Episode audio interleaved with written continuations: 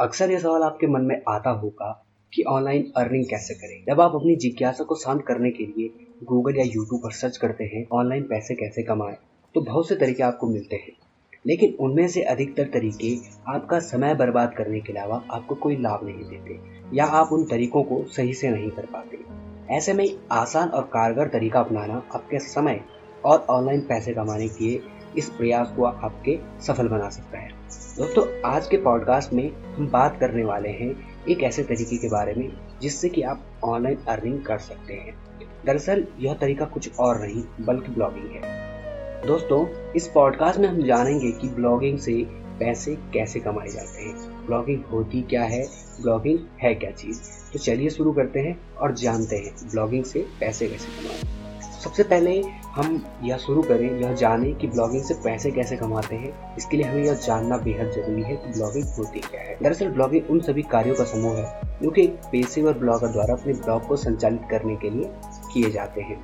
दूसरे शब्दों में, किसी ब्लॉग को पेशेवर तरीके से किसी ब्लॉगर द्वारा संचालित किए जाने के कार्य को ब्लॉगिंग कहा जाता है। या ब्लॉगिंग एक पेशेवर ब्लॉगर द्वारा किए जाने वाले कार्यों जैसे ब्लॉग पोस्ट तैयार करना, ब्लॉग के लिए कंटेंट राइटिंग करना, ब्लॉग का एसयू करना, उसकी बैकलिंग्स तैयार करना, उसकी मार्केटिंग करने जैसे अन्य काम। तो अब बात करते हैं कि ब्लॉगिंग कैसे करें।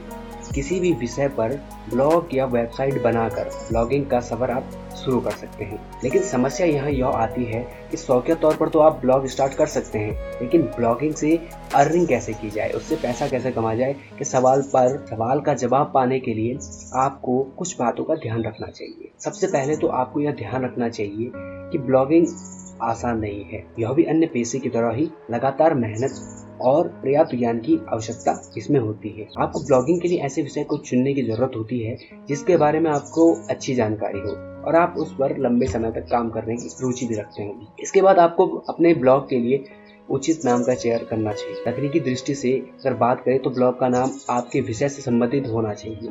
जो आपके ब्लॉग के लिए प्रॉफिटेबल रहेगा, आपको काफ़ी फ़ायदा इससे पहुँच सकता है। क्योंकि आपका ब्लॉग का नाम ही आपके डोमेन के रूप में भी जाना जाना चाहिए।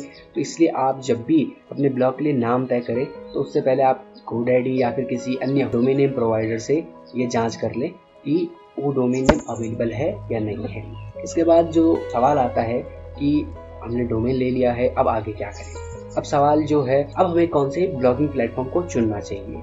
ब्लॉग शुरू करने के लिए बहुत से प्लेटफॉर्म वैसे तो उपलब्ध हैं। लेकिन वर्डप्रेस और ब्लॉगर सबसे ज़्यादा पॉपुलर ब्लॉगिंग प्लेटफॉर्म आप अपने बजट और ज़रूरत के अनुसार इनमें से चुन सकते हैं। लेकिन अगर आप शुरुआती ब्लॉगर हैं तो मैं रिकमेंड करूँगा कि आप ब्लॉगर डॉट कॉम से शुरू कर सकते हैं। लेकिन आप एडवांस लेवल पर ब्लॉगिंग करना चाहते हैं, एक लॉन्ग टर्म में आप ब्लॉगिंग को ब्लॉगिंग पर काम करना चाहते हैं तो आप प्रेस ले सकते हैं। इसके बाद आपने ब्लॉगिंग प्लेटफॉर्म चुन लिया है। तो अगर आप ब्लॉगर चुनते हैं तो वहाँ पर आपको फ्री में पोस्टिंग मिल जाती है, जो कि गूगल की तरफ़ से आपको मिलती है। लेकिन अगर आप वर्ड चुनते हैं वर्ड को अपना ब्लॉगिंग प्लेटफॉर्म बनाते हैं तो यहाँ पर आपको होस्टिंग चुननी होती है। आपको यहाँ ध्यान रखना है कि आप किस तरीके की होस्टिंग खरीद रहे हैं और क्या होस्टिंग का प्लान आपको लेना चाहिए। इन सभी का जवाब आपको तैयार करना है अपने मन से, अपने काम के हिसाब से, अपने ज़रूरत के हिसाब से, अपने बजट के हिसाब से, आपको खुद तय करना है कि आपका कितना बजट इस पर लगेगा, कितना पैसा आपके पास अवेलेबल है और कितनी आपके नीड के हिसाब से इसकी ज़रूरत है। आप चाहें तो होस्टिंगर से ले सकते हैं क्योंकि होस्टिंगर तो काफ़ी अच्छी, इसके अलावा अन्य बहुत सारे वेब होस्टिंग प्लेटफॉर्म्स हैं जहाँ से आप वेब होस्टिंग खरीद सकते हैं। अब आप अपने ब्लॉग को सेटअप करेंगे। अगर आपने वर्ड भी चुना है या फिर आपने ब्लॉगर भी चुना है तो दोनों जगह ही आपको अपने ब्लॉग के लिए यूआई सेट करनी होती है। आपको अपने ब्लॉग की थीम भी इंस्टॉल करनी होती है, उसका मेन्यू भी तैयार करना होता है। ये सारी चीज़ें आप करने के बाद आपको अपने ब्लॉग के साथ आपके ब्लॉग के लिए लगातार नया कंटेंट लेना होता है कीवर्ड रिसर्च करनी होती है ऑन पेज और ऑफ़ पेज एस ऑप्टिमाइजेशन करना होता है। इसके बाद आपका ब्लॉग लगभग तैयार हो जाता है। अब आपके लिए क्या बचता है करने के लिए आपको लगातार उसमें कंटेंट डालना है। अब इस पूरी बातचीत के दौरान हमें क्या लगता है कि आपको कुछ की पॉइंट्स अपने दिमाग में रखने चाहिए। सबसे पहला की पॉइंट क्या है? जब भी आप ब्लॉगिंग शुरू करें तो आपको एक ऐसे विषय को चुनना चाहिए, जिस पर आपकी अच्छी जानकारी हो और आप उसमें बेहद अच्छी तरीके से रुचि भी रखते हो, ताकि आप उसमें लंबे समय तक काम करते रहें। ब्लॉग का नाम चुनते टाइम आपको ये चीज़ ध्यान में रखनी चाहिए कि वो ब्लॉग का जो आप नाम सोच रहे हैं, क्या वो डोमेन में भी अवेलेबल है, क्या उसका डोमेन अवेलेबल है या नहीं। इसके बाद आपको होस्टिंग चुननी होती है ब्लॉगिंग प्लेटफॉर्म चुनना होता है। यहाँ पर आपको सबसे ज़रूरी जो चीज़ है वो ध्यान देने वाली ये होती है कि जो समस्या लोगों के सामने होती है होती है बजट की। तो आप अपने बजट के हिसाब से, अपने एक्सपीरियंस के हिसाब से यहाँ पर प्लेटफॉर्म चुन सकते हैं। दोनों ही प्लेटफॉर्म आपको अच्छा एक्सपीरियंस देंगे। और आपके ज़रूरत के हिसाब से आपको अच्छा रिज़ल्ट भी मिलने लगेगा। इसके बाद आप क्या करेंगे, कोई सी अच्छी सी थीम एस फ्रेंडली थीम आपको चूज़ कर रही है और अपने ब्लॉग का यू सेट करना है। इसके बाद जो प्रोसेस होती है, वो होती है कंटेंट लिखने की कंटेंट प्रोवाइड करवाने की और एस और रेगुलरली आपको अपने ब्लॉग को अपडेट करते रहना चाहिए। ये तो बातें हो गई कि आप ब्लॉगिंग क्या होती है ब्लॉगिंग कैसे करें उसके लिए क्या क्या चीज़ें ज़रूरी होती हैं, उनको कैसे आप चुन सकते हैं। इसके बाद बात आती है, आपने सारा सेटअप कर लिया, आपने अच्छे से उस पर काम करने लगे हैं। तो कुछ दिन बाद आपके दिमाग में सवाल आएगा भाई अब पैसे कैसे कमाएँ? तो जैसा अब हम बिल्कुल समझ चुके हैं कि भाई ब्लॉगिंग शुरुआत ए बी सी डी क्या होती है, वो हम समझ चुके हैं। तो अब यह सवाल आपके मन में काफ़ी तेज़ी से आने लग जाता है एक समय के बाद कि यार, अब पैसे कमाने से अर्निंग कैसे निकालें?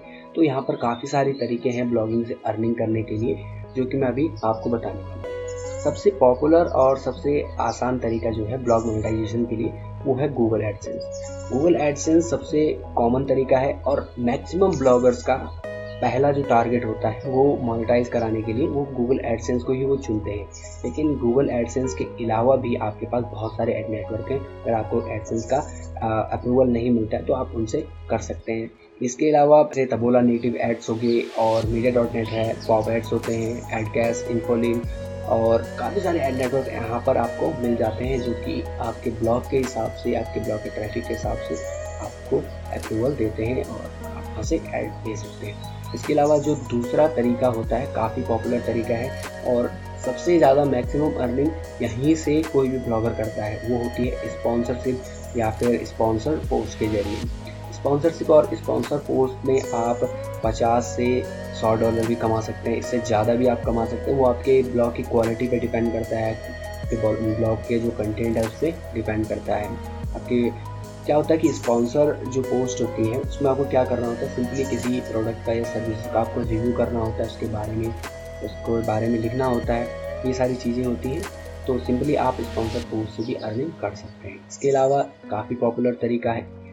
जो कि एफिलेट मार्केटिंग है। एफिलेट मार्केटिंग आज के दिन में चाहे वो इन्फ्लुएंसर हो सोशल मीडिया पर एक्टिव लोग हों या फिर कोई भी वो एफिलेट मार्केटिंग के बारे में जानता है और उसका यूज़ करके अच्छा पैसा भी कमा सकता है। तो यहाँ पर आपको एफिलेट मार्केटिंग के ज़रिए भी पैसे कमाने का मौका मिलता है जो कि आपको पैसिव इनकम देता है और काफ़ी अच्छी आप इससे अर्निंग कर सकते हैं। इसके अलावा जो अगला तरीका होता है, जो कि काफ़ी अगर आपकी वेबसाइट जो है न्यूज़ से रिलेटेड है या फिर आपका डेली कंटेंट उसमें जाता है।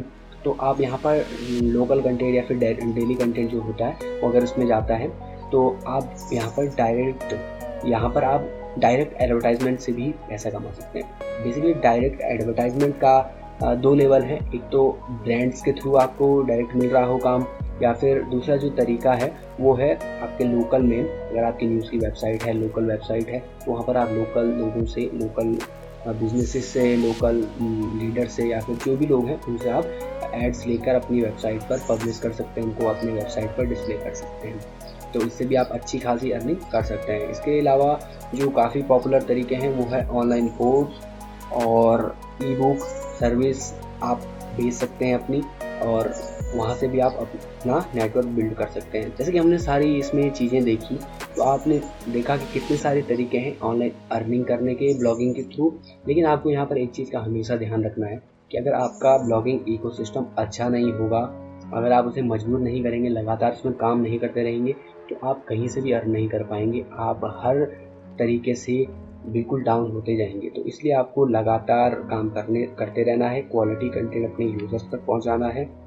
वहाँ से आप हर तरीके का कन्वर्जन ले सकते हैं। चाहे आप सर्विस प्रोवाइड करवाएँ, चाहे आप ऑनलाइन कोर्स प्रोवाइड करवाएँ, चाहे आप चाहे आप एफिलेट से करें या फिर आप डायरेक्ट एड मार्केटिंग से करें, बहुत सारे तरीके हैं जिनसे कि आप वहाँ पर से अर्निंग कर सकते हैं। तो उम्मीद करता हूँ आपको ब्लॉगिंग के बारे में ब्लॉगिंग कैसे शुरू की जाती है ब्लॉगिंग है क्या चीज़ ब्लॉगिंग के कौन से प्लेटफॉर्म चुनने चाहिए, सभी बेसिक जानकारी आपको मिल चुकी होगी। अगर आपको ये पॉडकास्ट पसंद आता है तो हम आगे भी लगातार इस तरीके के पॉडकास्ट आपके बीच में करते